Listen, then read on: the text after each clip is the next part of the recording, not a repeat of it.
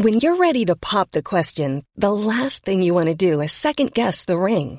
At Bluenile.com, you can design a one of a kind ring with the ease and convenience of shopping online. Choose your diamond and setting. When you find the one, you'll get it delivered right to your door. Go to Bluenile.com and use promo code LISTEN to get $50 off your purchase of $500 or more. That's code LISTEN at Bluenile.com for $50 off your purchase.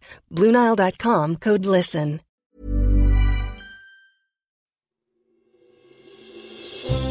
Question of the Week from the Naked Scientists. Hello, I'm Ricky Nafani, and this week we're putting the spotlight on this question from Philip. My home in Cambridge has about 60% compact fluorescent light bulbs, and the rest are LEDs. Should I be chucking out the former, even though they still work, on the grounds that they use lots of power compared with LEDs, or should I just wait until they break over time and only replace them with LEDs then? Compact fluorescent light bulbs, or CFLs, are the energy saving bulbs that slowly replaced the inefficient incandescent filament bulbs you used to be able to find.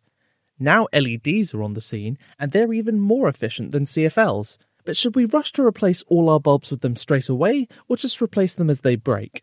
Andy Smale from the consultancy Energy Expert cast light on the matter for us. LED technology is now far superior to compact fluorescent designs. LED bulbs switch on instantly at full brightness, rather than taking a minute or two to warm up.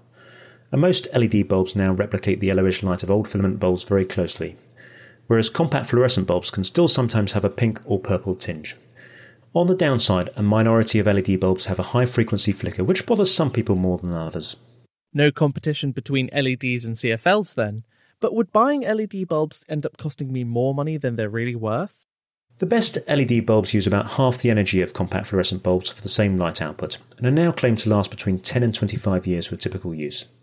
If you buy a pack of them, you can get them for about £2 each, so they will pay for themselves in savings over just two and a half years if you're replacing a compact fluorescent bulb, and within four months when replacing a filament bulb. Okay, in just a few years, the amount they've saved me in energy costs more than makes up for the initial cost. But can I justify it on environmental grounds? What about CO2 emissions? Likewise, the carbon emissions resulting from manufacturing a new LED bulb are about 4 kilograms of carbon dioxide, and recycling your old compact fluorescent bulb releases about 100 grams of carbon dioxide, or in the region of about 3 kilograms if you drive 3 miles or so to your nearest recycling centre and back. So there's a one off 7 to 8 kilogram carbon dioxide cost in replacing the bulbs. But since LEDs release about 2 kilograms less carbon dioxide a year, assuming average usage, then in four years you'll have released less carbon dioxide overall than if you hadn't switched them at all. That saving is compounded if you replace all the bulbs in one go. As a result of these advantages, there is a strong economic and environmental argument for replacing all of your older energy saving bulbs before they expire. Looks like a no brainer. Not only are LEDs cheaper, but they're also better for the environment in the long run. Time to go throw away all my old CFLs. Compact fluorescent bulbs contain environmentally hazardous mercury and other materials which can be recycled.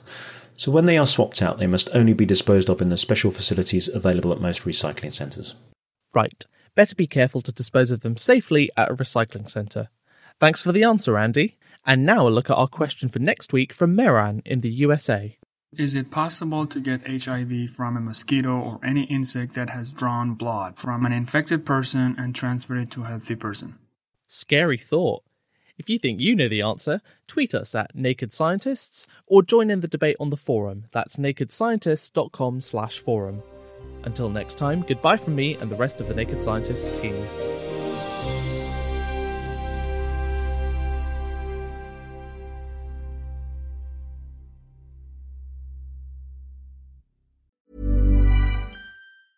Thinking about your next career move in research and development? Then it's time to make your move to the UK. The nation that's investing 20 billion pounds in R&D over the next 2 years.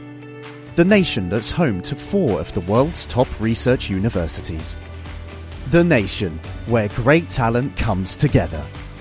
Visit gov.uk forward slash great talent to see how you can work, live, and move to the UK.